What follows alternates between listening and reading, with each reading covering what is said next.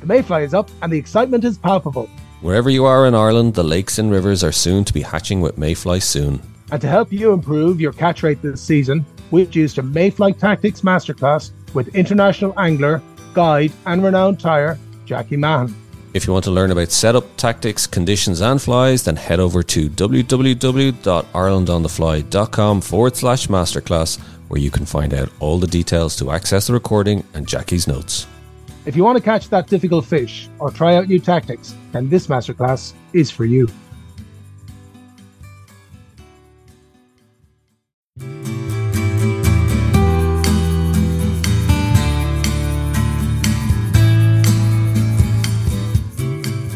Hello and welcome to the Ireland the Fly podcast about the people and places of fly fishing in Ireland.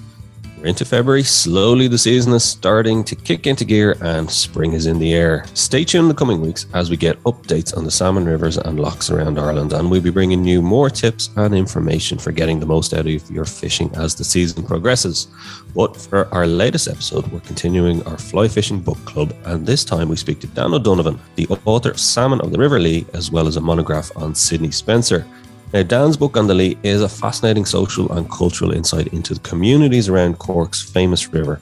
And we delve into the heyday of the Lee before its damming in 1957 and the effects that has had on the fishing, the people, and the subsequent decline in fish numbers as well. But first, Tom, I have to say, when I bought the book recently, I was pleasantly surprised with the information and various insights from anglers that were included in it. And there's so much information to learn from the book itself. Yeah, Dara. Oh, yeah. How's it going? No, um, well, like all in all, it's a fascinating publication anyway. But um, as you say there, the insights from the other anglers really lend to it because it's kind of nice that way. It, it, you know, a river is special to people, and a river means different things to to different to different guys, and that comes across when you see you know different anglers talking about it. And that was just one aspect of it. I mean, I have to say, I was blown away by the book when I looked at it. I mean, just the pictures alone will keep you occupied. And, and we discussed one of them there. And if you ever get a chance to see the one of them, um, the confiscated salmon haul by the poachers, I mean, wow, what do you think of that? That's mind blowing. So it's uh, page 28, 29 in the book, and it's a beautiful picture from, from the Examiner archives, like the quality of the picture. But like, what is it? I think there's a dozen um, uh, bailiffs or whatever Although, in their. You were saying their, that some um, of them might have been suit and ties. guards. I presume they were bailiffs, but then I'm talking to him that there was a chance that they might have been guards as well. like I, but I thought was it really interesting was um as Dan explains is how the early years post Free State Mm. that they were trying to nip the poaching in the bud, this kind of lawlessness, this kind of wild west kind of because they were trying to develop the tourism side. They wanted the anglers back visiting, you know, and obviously it's hard to, you know, Ireland had gone through Yeah. such tumult and revolution and and war in the years that you know, obviously a lot of the English anglers who would have come to Ireland and Oh, even yeah. Dublin anglers, I presume, are you going to be going down to Cork see- or Kerry you see, you, know, you could be interesting, getting actually. shot at? Like, without delving too much into it, but I, I presume there could have been a portion, let's say, of, of people who were poachers who would have thought now at the Free State, we are perfectly entitled to take salmon as any way we feel like because it's a change of government. Whereas, you know, we as anglers would say, no, regardless of, you know, it's, it's the Free State government now, but we, Yeah. you know, we want to manage this. We want to have it for anglers. We want to have it as, a, as, um, not a utility, you know, an amenity or whatever, and also a means of making proper Yeah. money. Exactly, like exactly, and, and the other thing better as well is you know the, the country was so poor at that time as well, and you know, and then you had you know like I'm just looking at that photo it was 1927, you know, so we were only yeah. a couple of years into the Free State, like, but and it was also then as interesting as in the bibliography in Dan's was that, and I'd forgotten about it was that the Free State, the Angler's Guide, uh, or the Free Yeah. State Guide uh, to angling. Again, so they were trying to develop these publications like guides for people to say, "Look here, if you want to come Yeah, fishing, re- here's where they you really can did, come." didn't like, they? They put an effort into it, yeah. Really pushing it. I Like, have the 1940, I the 1948 copy of that actually. no way. Yeah, I do actually. The Angler's Guide. Was uh, compiled by the Department of Agriculture Fisheries branch in Dublin. That's who published it. It's a hardbound copy. It's a fantastic book. But they, you know, as you say, they, they really did push it, didn't they? Yeah, no, they were trying to get on their feet and try and get Mm. control of it. Like it was, um, I have to say those all, and fair play to Dan for doing this because I think it started off with saying the initial they asked him what do you do. I think it was the history of the club, and he was Yeah. like, "I've no interest in that, but I Yeah, want to do it." Fair play Because- to him. Well, he's right too. You know, that would have just, you know, I'm not saying anything to the lads of the club, but that would have only been of interest to most of the guys in the club and a few people outside. But the you know the Lee is the you know it's nationwide and beyond. Yeah, and, you know really it is. And um, and he delved into it, like you know, the um, I was fascinated by the 1800s. A lot of information, a lot of research on it. You know, the kind of you know what the catches were like. You know what the you know the the, the kind of even he's talking about a closed season in 1842 being welcomed by anglers. It's I have to be careful. I'm mad into history and you're in, big into this. I know as well. I talk all day about this stuff. Like, yeah, yeah, exactly. The fly fishing history podcast. There would be a there'd be a niche now. yeah, yeah. Oh, they'd be crawling at the door. That's another. I, I, see another spin-off coming. yeah, right. Four others. yeah, exactly. Although I have to say though, Andrew Herd, he'd be the man to you just have him on every week and just listen to him talk about fly fishing history, like you know. And you know what? We just sit back, ask the odd question. Yeah, exactly. I think I was very impressed with that. Uh, with the, uh, was um, his research into the naming of the pools and the old Irish names because I, I like that as well because I'm I'm fascinated by Irish names around here yes. as well and where, where they come from. So I mean, there was so many things to take. There, there are so many things to take from it. You know, it is. No, it is. Fair play to Dan, and we do hope to speak to Dan again um, later in the year because he also wrote a monograph about Sidney Spencer, mm. um, who wrote quite a bit about fishing uh, in Donegal, I believe. Um, so we'll speak to Dan later in the year about that. But look, let's first hear from Dan um, about his book, The Salmon of the River Lee. And uh, he first explained to me the background to the Lee's reputation. The Lee was a very, very famous salmon river up to the commissioning of the dams in 1957. And even in Cork, up to the time of writing the book, that knowledge um, was largely lost, I would say.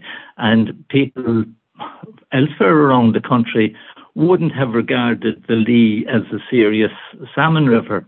But the reality is that prior to the dams, the Lee had a very envied reputation of being a very early spring river with a large run of spring salmon, the order of 10, 11 pounds on average, uh, with some much, lar- much larger than that.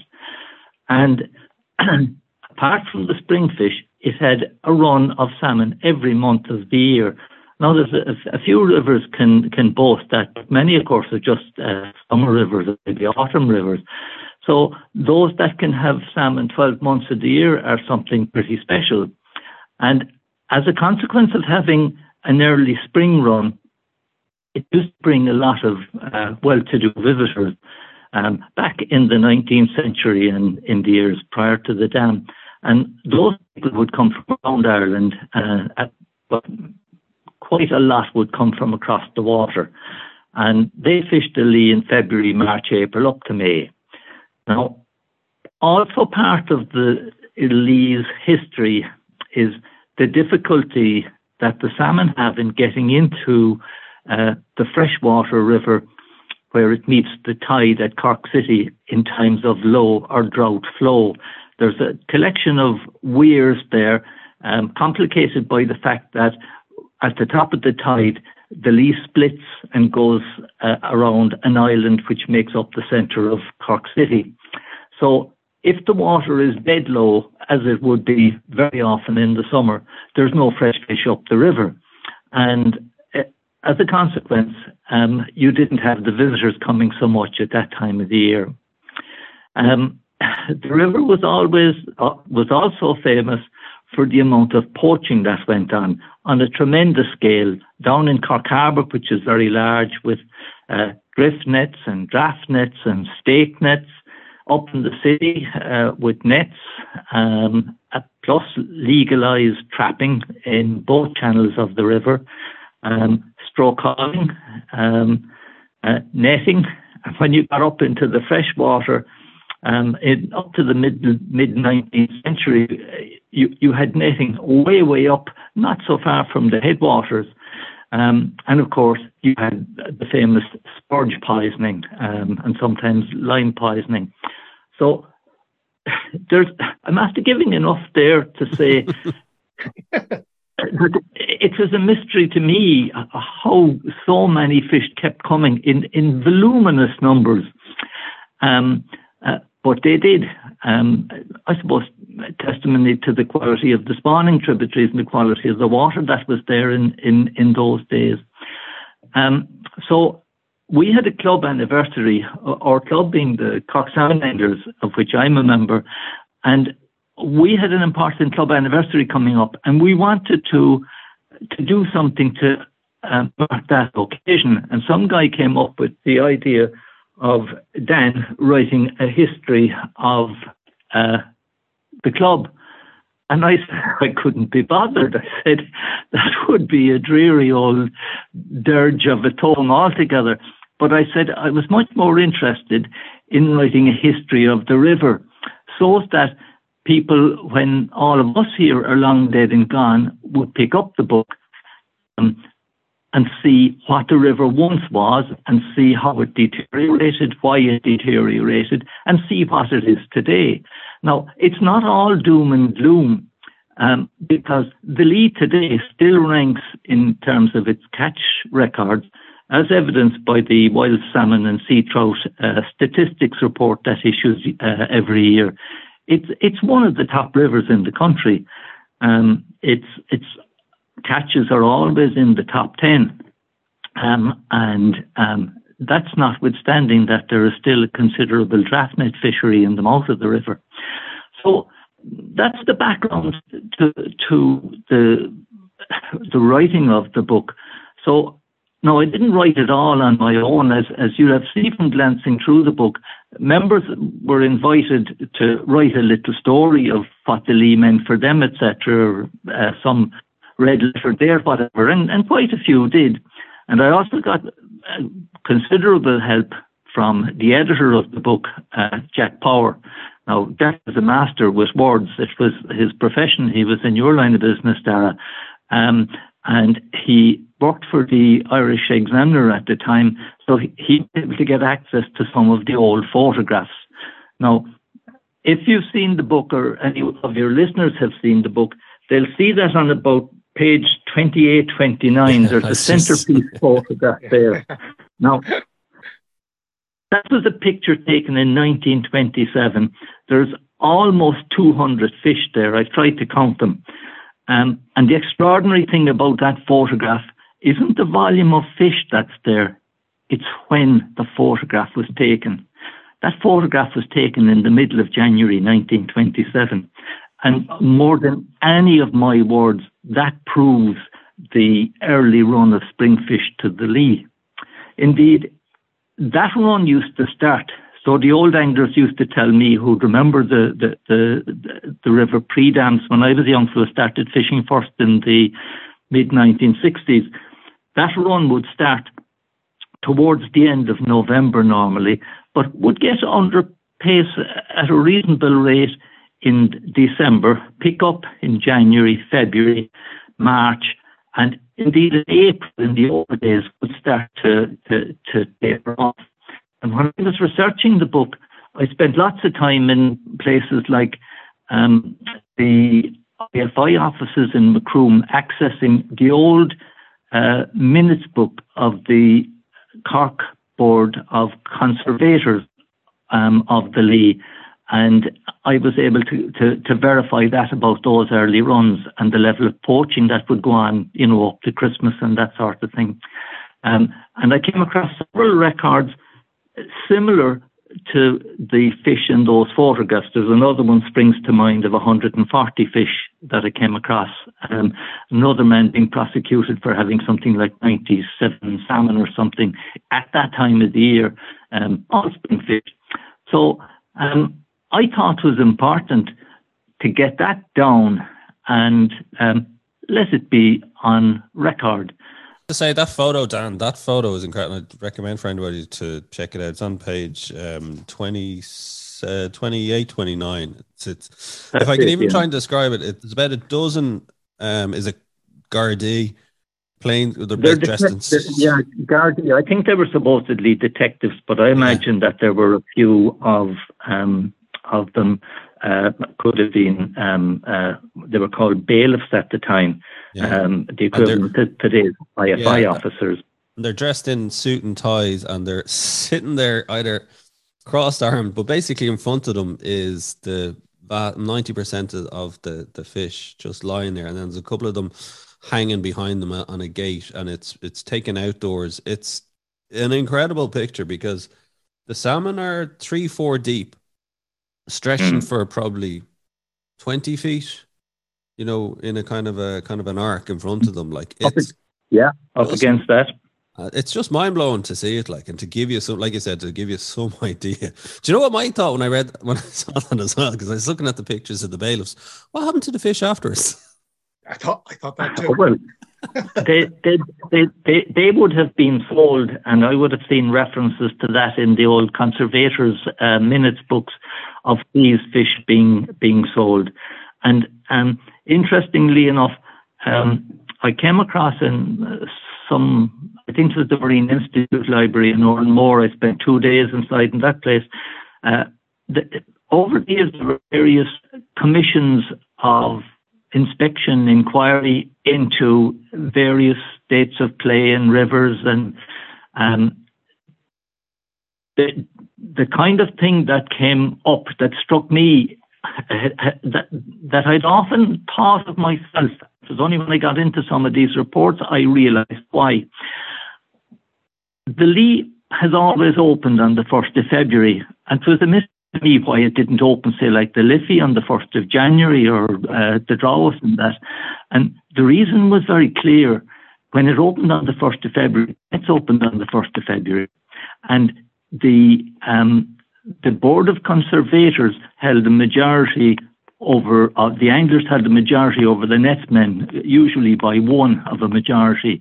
And there were constant and ongoing um, uh, requests for decades from the legal netsmen to bring the season forward to the 15th of January or the 1st of January. And the rods took the view that, look, keep the nets off the river and let the fresh water get stocked before the nets come out. So that's why on opening day on the 1st of February, there would be quite a few fish in the river. And it wasn't unusual on opening day to have coloured fish um, because they could have run um, 1st of February, they could have run two months ago. And I came uh, across, in the course of my research, a, a diary of a lady called Violet Fane, who came to fish the Lee in uh, for six weeks from the 1st of February to mid March 1914, uh, largely fishing with fly. And she fished some very good water, water that's um, uh, for the most part is uh, has it today, the Orchard Hole and the Kennel Stream. They'd be still very good waters today. And Violet, in her 45 days of of, of fishing, uh, she fished through all conditions of weather, yellow floods, snow, ice, you name it, she had it. She caught 45 fish um, sorry, she had 45 days fishing, and to her own rod, she had 21 salmon that weighed 265 pounds. That's a fair old average. Her best fish was 22 pounds. But on the first day of the February for her, the second, she had two fish, and both were slightly coloured spring fish. And she wondered, first of all, were they fish that hadn't spawned on it until it was told her by some of the local uh, people, saying to her that this was normal enough. The, the fish ran so early that they had taken some colour by the start of the season. Amazing. Can I ask you, Dan, as well? Um, and I had actually forgotten about this publication because it was in your bibliography, The Angler's Guide to the Irish Free State. Um, oh yes, yes. And so basically, because I just I just want to quickly talk about that one. I think that was in the nineteen tw- late twenties, was it that it was first published? But the whole idea behind it was basically they wanted to kind of clamp down on the poaching and basically encourage the tourism side of angling. Um, once more yeah. post post Civil War, is that right? You'd have to say that our founding fathers, Collins et al., um, they were more than gunmen, um, and the Civil War here ended, I think, around May 1923 when hostilities effectively ceased. In 1924 and 1925, there were two fishery acts brought out that were very, very far reaching. They gave uh, fishery officers the power, far, far, far stronger powers than they used to have. they could stop and inspect your horse and car or your motor car, or if they had reasonable grounds, they could come in and inspect your house. It also extended the powers to the, the, the new Garda Síochána to, to, to search and become involved in fisheries because the, the powers that be realized they had to get the economy moving and had to take advantage of everything. That's one of the reasons why they started the Shannon scheme as well to generate electricity to cover basically the country's needs. But they needed um, uh, what the, the, the external income that the UK visitors brought. Now, remember as well that fishing in Ireland would be reported in the two main fishing um, magazine stroke newspapers. That would be the Fishing Gazette, which was a weekly publication, and the Field magazine. And you had rivers like the Lee, um, the Shannon, the Blackwater, uh, the Moy. The, the main rivers would be reported every week in those newspapers. So the better the catches that were shown in those, um, the better for tourism. There was also a number of books written. Um, that guide that you described um, would be the kind of guide that couldn't be unlike the tourist guides you'd have today would tell you where to go and when and what to expect and where to stay um, and gave a little bit more than there was another guide at the time that was there since uh, uh, around 1860 1870 the name of it isn't coming to me now but um, it's far more detailed than that about the rivers. Um, and that was commissioned by the Free State government. But there were a number of other books written as well. Uh, there's a, a chap comes to mind, Captain Bertie Drought, um, uh, who wrote a fishing and shooting book. And then there's a book written by a man. Uh, I refer to him in the book there. Singh is his name, S E I N G E, I think, off the top of my head. Um, and that book, and both those books, I suspect that they were commissioned to perhaps write those books um, because they were telling how much improved things were. And after the Civil War, the British tourist was afraid of his life to come to Ireland. They expected that the fishing would go down the tubes, by the way. Um, but much to their surprise, um, with proper policing, um, it, it, really um, started to improve no end. Um, and that brought the visitors in because they, they seemed to worry less about getting shot the more they heard about good fishing. Uh, so uh, I suppose that something resonates with us all. The more we hear about fish being caught, the more the urge takes us to, to get out and get a part of the action ourselves. Tell me this, Dan. Um, might just take it up to then the fall um, because you've painted a very good picture of you know how good the the, the run was um, throughout the season on the river and how popular. But really, talk us through um, the damming of it and the consequences of that, and you know maybe just give us the kind of context for the rationale behind the damming. Well, the rationale is pretty straightforward. I mentioned earlier about the Shannon scheme. Ireland had, you know, lots of towns um, all, all, around the country, even cities, were relying for electricity um, on a few private suppliers. There was no consistency. All the rural areas had, had no electricity at all. So um, when the British ruled here, they had been looking from the uh, from the 19th century at damming the Shannon uh, for generating electricity. But the Free State government took it in earnest and Siemens came on board. And when that came into commission in the late 1920s, that effectively produced as much electricity as the country needed. But quickly, the state found as it started to develop that it needed more. And you had the Erne scheme and um, you had the Liffey, I think, and the Lee. I think the Lee was the fourth major scheme.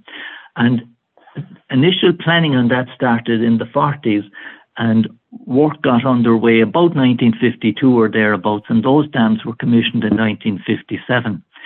Um, it had a dramatic impact on the river. Now, the the Lee is something over 50 miles um, uh, long, and effectively the best of the salmon fishing was um, between Cork City and Macroom, which is roughly about 20 miles. And the lower dam at Inniscarra, that was constructed um, eight miles above the tide. And it was from the very outset, it was a disaster for, for, for firstly, the best of the fly fishing water was above the dam. Some famous beats, uh, like the Fargus, comes to mind uh, instantly. Um, Captain Drought mentioned that in one of his books as as for the favoured uh, few. Um, the the dam then at Inniscarra, it it ranks in the status of world dams as a very high dam. It's by far the highest in the country. Depending on which set of ESB statistics you look at, it's either 140 or 150 feet high. And if you stand at the top of it, as I have a few times, and you look at how the fish are supposed to get up, and they can get up at the, the Lee Dam, that, that's, that's not a difficulty. But where the difficulty is in the smolts getting down. Now, in the early days of the dams being commissioned, the smolts were unable to find access to the uh, the fish pass. Um, when that was corrected in the mid 1960s, the fish, the smolts were able to get into the pass, but there's a serious question mark as to what percentage of them survived the fall of well over 100 feet before they hit the water below. Um, there's no great science as to how they come down. They come tumbling down in a column of water. So there's things like impact, um, pressure, uh, turbulence. When I say pressure, I'm talking about water pressure and, the, and, and changes therein that, that can damage a smolt. And a, a smolt is a very, very vulnerable creature when he goes downriver and when he hits the salt. So a smolt, for example, I discovered from from from uh, different pieces of research he could have a, a damage coming through a dam, um, and that might not manifest itself below the dam. But when he'd hit, say, salt water, he could, um, from his injuries that he might be carrying, the stress of of a healthy smolt hitting the salt water can impact on him. But if there's any damage at all, it can end in, in fatality. That was one immediate consequence. Another was the rate at which they filled the dams, the reservoirs um, in the two dams on the Lee. They filled them quite quickly, apparently. And the impact of that was the rotting vegetation took the dissolved oxygen content out of the water. So that when they started to generate, say, through Inniscarra, um, the lower dam, the, the water, people must understand the water into the um, turbines, it comes into pence the the intakes, the penstock intakes, not from the top of the dam, but from well below the top of the dam. And that water has even less oxygen in it there. So when that deoxygenated water went down the river, any fish that were below couldn't breathe. And it killed the, the it didn't wipe out the run totally, but it killed salmon in their thousands. And that's covered in the minutes again. And as I was, when I was a young lad fishing, I often had the old anglers talking about it. You had everyone in, in, in Cork who had any association to the river, whether they were living near it or whether they were anglers. They'd walk the banks to pick out the salmon that had died from oxygen um, every time there'd be a rise and fall of the water. The fish would be perfect, you know, and they, they, they, they were sold on. There, there's no statistical record of how many salmon were killed from lack of oxygen. But what we do know is in the first three years of the dam, 1957, 58, and 59, there's just about 3,000 fish a year survived to go through the dam pass on their way upstream, and they were counted. Now we know the smolts weren't coming down. In 1960, the figures going through the dam was 803, and in 1961 that fell to 163 fish. Now, you must remember. That's, that's an amazing drop. So you're talking in from when the dam was in at first, Dan. Uh, yeah. 3,000 down to a figure of about 100. Yeah, 163. In a um, period of what, five or six years? Four years, four or five years. Four years. Four or five years, yeah. Um, wow. Dan, Dan, so, sorry now, I just want to cut back now because there, but just the thing I wanted to ask you was there any opposition to the dam at the time? There was. Um, but limited. And in their heart of hearts, people knew that it, it was progress. It, it, it, had to be done. And it had been, the, the, there were precedents for it. The Erne scheme, like Bagnall is the Leas, it left eight miles of water. The, the Erne, the bottom dam is there at, at, at, at uh, uh, Ballyshannon, isn't it? And, and yeah. yeah, like that river is devastated, absolutely devastated. The Shannon, my goodness, uh, I've written a book about the Lee, but wouldn't we all love if someone had written a book about the glory days of uh, the fishing at Castleconnell and the various fisheries that were there? Uh, the snippets that you'll get in angling books. Um, I, I, have an extract someplace of, of a piece written by a guy called John Rennie, R E N N I E, and um, Battles with Giants there's a marvelous account in Fred Buller's book um, of the giant fish, the the, the, the giant salmon, um, volume two, of a man is he MacDonald is his name, um, getting a fish of something over fifty pounds at Doonass. Um, uh, it it like it it, it would bring a tear to your eye to listen to it. Alas, um, no more. Alas, no more. Unfortunately, well you say that, but if if anglers are anything, we're optimists, and we have to look at the wider world. And there are a lot of dams coming down in America, and there's dams coming down uh, in France. So who's to know that someday there won't be a dam or two come down in Ireland?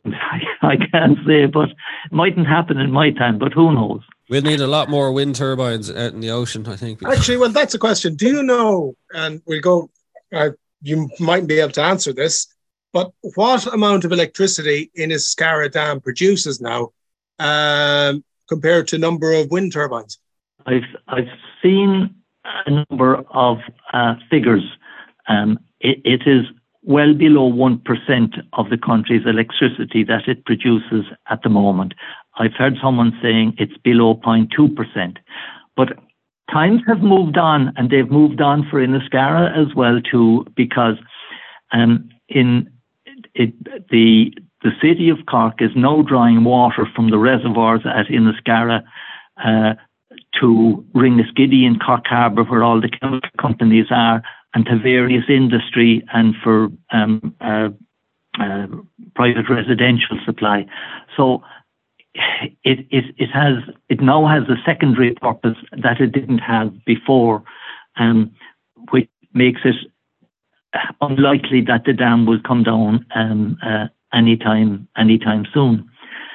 After well, even before the collapse, the ESB anticipated what would happen in the late 1950s, and they they built a hatchery at Carrigadrohid, which is where the upper dam is, um, and they put a hatchery there for raising fry, which they released into the 73% of the catchment area, which is above Inniscarra.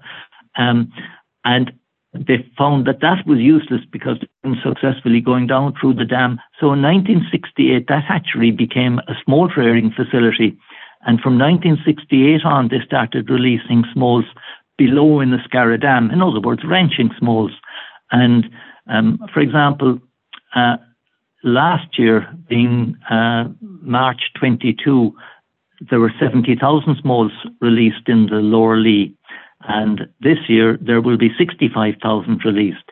But the return of, of hatchery smolts back to the river is only a fraction of um, what the return of the wild smolts are. And for example, the last to the Lee is the spring run. The, we're getting practically no uh, hatchery fin clip smolts in our spring catches. We are getting them in the grilse catches in the summer, and our observations um, through the club and um, wider from, I know from talking to uh, some of the IFI fishery officers who would observe some of the catches with the draft nets in Cork Harbour. Um, there's about one in five of our grilse are hatchery origin. So the bulk of the rest of them um, are coming from two tributaries below the dam, the Bride, which is by far the most important uh, tributary, and also the Shournagh. I'm convinced that there is some percentage still going through the dam because there are quite a number of uh, salmon who do not have a clip adipose fin. In other words, um, indicating wild origin. There's quite a few of those still going through the dam. Now, the average number of salmon which goes through the dam each year through Inniscarra Dam where there's a counter, it's about 500. I, I have the figures there. You'll see them towards the end of the book, Dara, of what has gone through since since the very uh, since 1957. I've um, seen that, but, th- but that's that's that's a raise now from let's say 1961, but it actually went down to 100. So it is yeah after well after 60 years it has made its way back up to to 500 but well, uh, when you consider it was originally 3000 still well the, the, the 3000 is a very very low estimate um, that's 3,000 when God knows how many of them were poisoned, well, not poisoned, but were died from deoxygenation below the dam. And the thing about the 500 that is there at the minute, um, quite a lot of those that are going through are homing back to the cargo hatchery that they came out. But there, there are um, wild fish going through because when they trap for the hatchery, they get a percentage of, of them. And we do know from the monthly um, uh, stats of uh, the salmon going through the dam in the early months of the year, we do know there are fish going upstream then. Whereas the, the rod downstream in the spring months are no longer reflecting um, fin clip fish. They were many years ago, and there's a lot of differences for that that I'd be half night telling you about. Uh, but the fact that wild fish are going through the dam, numbers in the earlier months of the year suggests to me they can't all be strays. There, there must be some wild spawn still going on in the dam, and some of them are getting down, probably with massive devastation as they come through either the, the turbines or down the fish pass. There, there are three ways smolts can come through the dam, either of the two turbines. One turbine was never tested for mortality, that's the big turbine. Um, the small turbine, uh, which um, that was tested in the mid 60s by um, what the IFI of the day, and the scientists there found that the smolts that came through that turbine, which com- was a comparatively small percentage of the total run of smolts, uh, they were either dead or none would survive. Um, and I have that report. I managed to unearth that that report. Um, so there's some few I think coming down, and I would love to see research done um, that would uh, improve things. Now that there have been so many dams worldwide, have there been any successful methods in getting smolts to use the fish pass, or any, you know, any There's, places where you, they improve the they improve the mortality, or should we say lessen the mortality rate of smolts running down? And if they did, how did they do it? The answer to your question is yes. But when you talk of a dam, the first thing you must understand is a dam is like a person, like a picture, like a fine summer's day. Every single one of them is different. Height, volume of water, pressure, all kinds of things. A critical thing, for example, is the turbines the the the turning of the blades, how fast they turn. At Inniscarra, the small turbine, it revolves at a hugely high rate. And um, one scientist said to me many years ago, he said anything coming down there would be mincemeat. And that was the findings of that report I found in 1965. The, the bigger turning tur- uh, turbine uh, next to it, that turns at a much slower rate.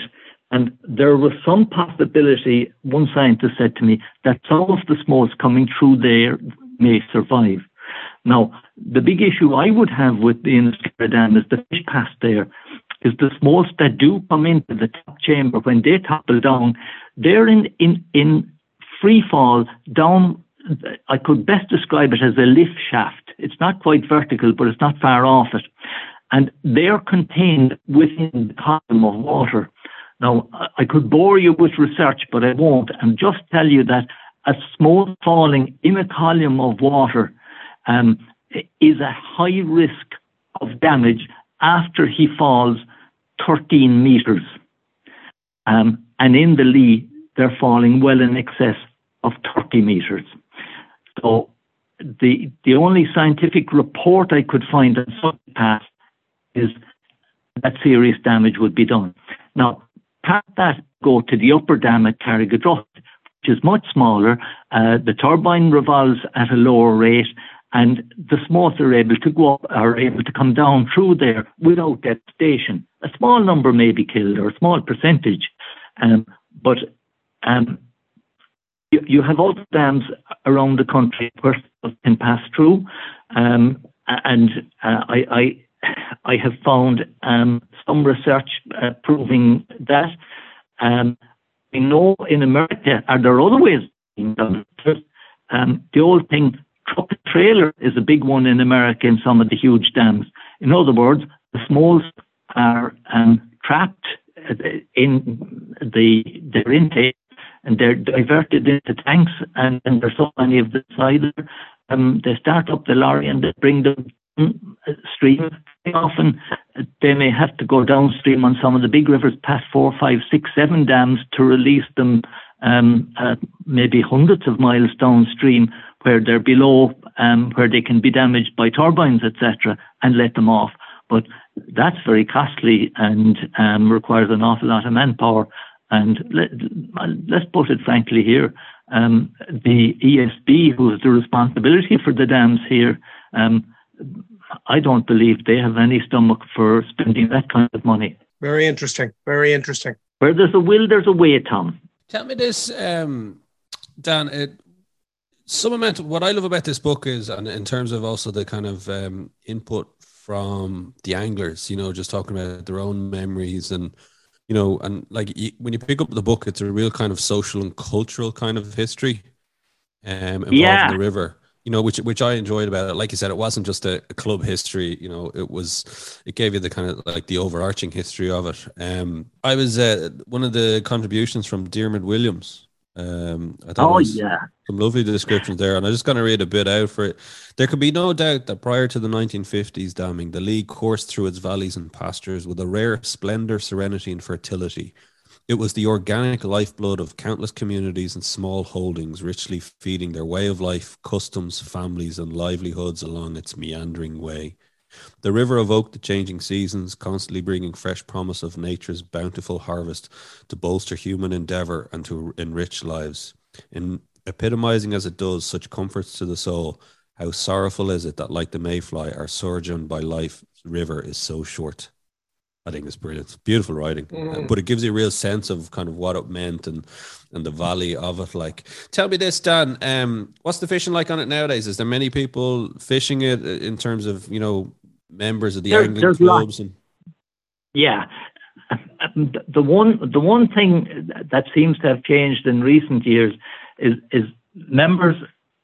They seem to come into the clubs and leave the clubs now more rapidly than was the case before. With a city like Cork and the broader area, something like 200,000 people, there's not a lot of places on eight miles of water, five of it being five miles of it being kind of worthwhile. So uh, there were always um, uh, waiting lists for the club, and, and people would say it was closed shop, etc., etc. That wasn't the case, and and, and it certainly wasn't for um, uh, people with bigger checkbooks than others. Um, uh, our club has always prided itself on having members across all walks of life, from, from doctors to dockers and, and, everything else in between. And that is still the case. And I think that's a great sign of a club to have a healthy mix of, of people there. I, I'll just rattle out some stats for you to answer that. In, in 1920, sorry, in 2020, 2020, the rods on the Lee returned um, a total of 591 fish caught. 85 of those fish uh, were reported as retained. Now, that put the Lee as the eighth, eighth best uh, angling river, by numbers in the country. The nets on top of that took six, 759 fish, and that's a total of 1,350 fish uh, caught on, on, on the river. In 2021, the total was 902 by the rods, uh, 86 retained, and it was the sixth highest uh, rod catch in Ireland. The nets took 539. Now, the Lee is a brown tag river, and um, the there was a recent draw, uh, and there was something over 200 anglers applied for um, a, a, brown tag. Now, the reality is there's probably three or four hundred anglers that would fish the, the river between the free water and the club. Um, and there's some very useful free water inside, right at the top of the tide at, at Cork City Waterworks. There's a lot of fish caught there every summer because if there isn't water coming down the, the, the, the main river sufficient for them to run upstream, they hold up and lodge there and they get caught in good numbers. And the great thing to see, very much like the lakes, Tom, the amount of fish that are being put back now, um, it, it's it's terrific. It's marvelous to see. And I I know catch and release has its critics and that, but you know, I've never seen a dead salmon got a bang in the head. I've never seen one of them bleach the spawning beds. The fellow who definitely won't. No.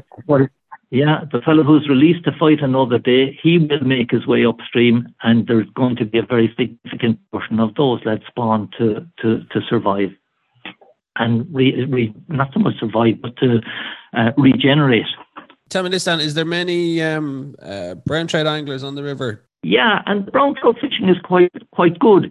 Um, and, and and again, the catch and release on on on that is is terrific.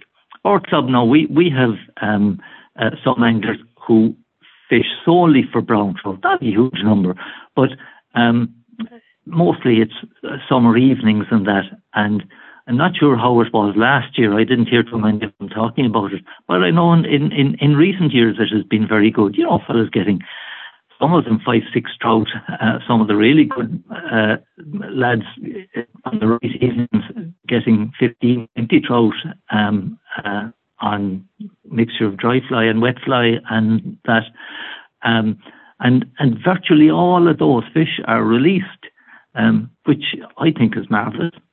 That's really good. What's the stamp of the trout in it, Dan? What, what half pound, three quarters of a pound? You, I haven't fished for trout on the Lee Tom since I was a, a kid, um, and if you got a half pound trout, you'd be pleased when we'd be fishing in the spring there now with our pheasant tail nymph was a deadly fly, six, seven ounces was the kind of go of it. But there are much bigger trout there, and there were always bigger trout in it, up to several pounds weight. And I know one angler got a trout there, must be five or six years ago now, and um, he was over eight pounds weight, and he was got a dry sedge in the summer's evening. I saw a picture of that trout, and there's no doubt as to what he weighed. Dan, can I ask you um, just last few questions? Um, it's fascinating listening to you. Some amount of detail and depth of information that you have. Um, was there anything that surprised you during your research and writing of the book? I was surprised when I knocked on doors that the dogs weren't set on me in a few places. I was really surprised at you mentioned Williams there now. Several people like him I didn't know Dermot Williams from Adam, and Dermot is his father was a doctor born out in Macroom of the famous Williams family who had Williams Hotel. Now that was a fishing hotel where fellas would come year in, year out, and they leased the river up there had some very good water, and all the Williams lads were great anglers. Um, some one of the old anglers in, in, in the club, he told me that there was this man who had a holiday home in Waterville, and that if I could get his number, he had some interesting tales to tell of the old river. So um, I got onto somebody else who got onto somebody in Waterville who got a number for this man in the UK, and I rang him. Well, the delight that Dermot had that we should be interested in writing this book. Like Dermot was born in the UK, but he knew all about the river from his father, and um, I'm not sure if he was old enough or if he was around when his grandfather was there. But he couldn't do enough. He searched the country, getting uh, uh, photographs for me. He sent me an old tape recording when his dad was 80 years of age in 1979. He sat him down and he asked him to name the pools in the Upper Lee. Um, and he, he rattled off quicker than I could talk 50 pools. And when I was doing my own research afterwards, I was able to cross section or uh, to cross reference those pools, and they were all barring one. I have a question mark over the one. They were all spot on. Any of those I could verify. Um, and he had them all in the, the, the right order. And um, that's that's just a small example of of the kind of trouble that that man took. There was another man as well that I never met, but I I I, I, met him after the book was published. Um, his, his name was John. I can't think of his surname at the moment now. And someone gave me his number and said, try this fella. And John went knocking on doors. He was from back that country, living in the city. He went back that way. He went knocking on doors, left, right, and centre, and he came up with some marvellous contacts. Um, and, and his contribution um, was very important to, to, to what I call the drowned river, the waters above the dams. Well, it's uh, you did incredible service and work um, documenting it, Dan, um, and putting it together. And I think it's like I said, it's it's it's something for a historical um, record as well to have. Um, before we let you go, Dan, final question we always ask our guests is, uh, what was your most memorable fish on the fly? And was it on the River Lee? yeah, that's the big question. yeah. um, uh, no, in fact. Um, but I, I, knew I knew you'd ask me that, and, and I have, I, I'm going to give you three ones very quickly. But before I do so, if any of your listeners are interested in getting this book, uh, Salmon of the River Lee, the only place they will get it is with Coch-y-Bonddu Books in Wales. That's um, anglebooks.com. Have, mm. Yeah, they have very few copies left. I spoke with Paul Morgan, uh, at the proprietor at Christmas time. He said they have about six or seven left. Um, and there won't be a, re, a rerun, um, a, a, reprint, not by me anyway. But to come back to your question about the um, uh, the fish, I have a very memorable fish from the Lee, which was a trout about nine or ten ounces. It taught me a very salutary lesson when I was about 14 years of age. I was trout fishing, saw this trout rise across from me, covered him, got him, landed him. And when I did, he had nylon on him. And when I examined him, I found some careless angler had thrown a lump of strong nylon, 15, 16 pounds breaking strain, into the river. And there was a, a closed, non running loop in it. And by some miracle, it passed over the trout's head and had stopped in front of his dorsal. And in front, underneath him, in front of his the middle section fins. And as the trout grew, the nylon cut in over his back and through his belly. So he had a complete loop of nylon outside him and four, I suppose you could call them stigmata, two up on either side of his back and two below. And he was doing perfectly well. Um, and uh, I never forgot that lesson. Um, and uh, it's worth passing on now so no one would be tempted to leave nylon on the bank. And if you mm. see someone else with nylon, pick the bloody thing up. Um, the next rise I'll tell you about is the sea trout, uh, the next uh, fish. In the Hebrides one time, I, I got a, a big sea trout, six and a half to seven pounds weight. And it was the rise that made it so special. He jumped out of the water from not less than six feet away from the flies, totally cleared the water, came down on top of the top dropper and took it on the way in. I had never seen a, a rise as spectacular as that before. But the gilly who was with me assured me that he had, and it's only a very big trout you would see do it. Now, I did have seen since I have seen other very large trout. Uh, I have seen two or three others do something similar, but not as spectacular, uh, clearly, completely out of the water down. No accident. He was going for that fly. How he managed it, I don't know. And the the other fish I remember fishing below in Killarney in Lough Leane, Tom. I know you'll have fished it a few times. Right. Fishing for half fishing for half pounders, a place called Yeah. Benson's Pond, which is a good salmon lie. And going down there one day with my little nine foot fiberglass rod, 20th of July 1985, and seeing this lobe of a tail come up, over, over, dorsal appeared then, down on my flies, and I knew he was a good one. And you're supposed to wait till you feel him. I waited, he disappeared, and I said, Bugger this, I lifted, and I had him. And an hour and a quarter later, we got him in the boat, and he was 17 pounds weight, five pound cast. Um, and he's my most memorable salmon on the fly. Some tr- some some fish. I was going to say trout. That's phenomenal. 17, and a half- 17 pound plus. 17 pounds spot on. A He fair resides on podcast. glass case now, Tom. Yeah. Fair play. Wow. Fair play. Some stories. Dan O'Donovan, it's been brilliant chatting to you. Um, I think we get you on because we wanted to chat to you also about your monograph on Sidney Spencer. Um, we didn't get a chance to. Mhm. Um, talking about the Hebrides, I know you've fished, um, you know, a lot of places. So I think we'll definitely get you on if you come on again, and we'll, we'll chat on about uh, your other fishing stories. there seems to be plenty there. If if you'll put up with me, maybe.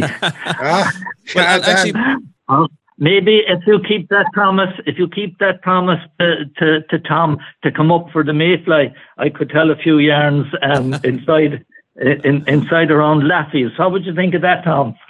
Oh, no problem, no problem. They're- They're not yarns. no, come on. They're, they're stories. They're credible stories. I won't. I won't hear them called yarns. Can I just leave it?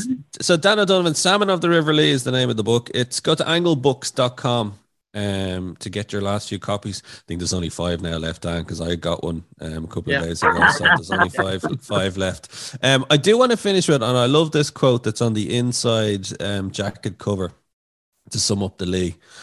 And it says, I am lucky in having a friend who has some fishing on the Lee. I stayed about 10 days at the hut in April 1927, and never, except in Newfoundland, have I seen so many salmon.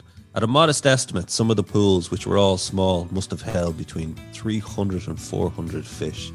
And that's hmm. J.W. Seigne from Irish Bogs, 1928. Just to give you some idea, isn't it? Like what it was, Yeah. what it must have been like. Dan O'Donovan, thanks again for, for joining us on the show. If I could have one last word, Dara, Of course. what has happened to the Lee, we should never let anything like that happen to the great jewels we have left, the likes of Mask and the likes of Currane. And one uh, little irritant I have at times is anglers moaning. Moan all right, but for goodness sake, when something needs dealing with, moan to the right people and in the right place. Here, here. Well said, Yeah, Dan. here. Thanks for thank you for joining us and well said. Our thanks to Dan O'Donovan for joining us on the show. And don't forget to rate, review, and follow the Ireland on the Fly podcast on Apple, Spotify, or wherever you get your podcast from. Plus, you can keep up to date on IrelandOnTheFly.com as well as on Instagram. And myself and Tom will be back with another episode about the people and places of fly fishing in Ireland.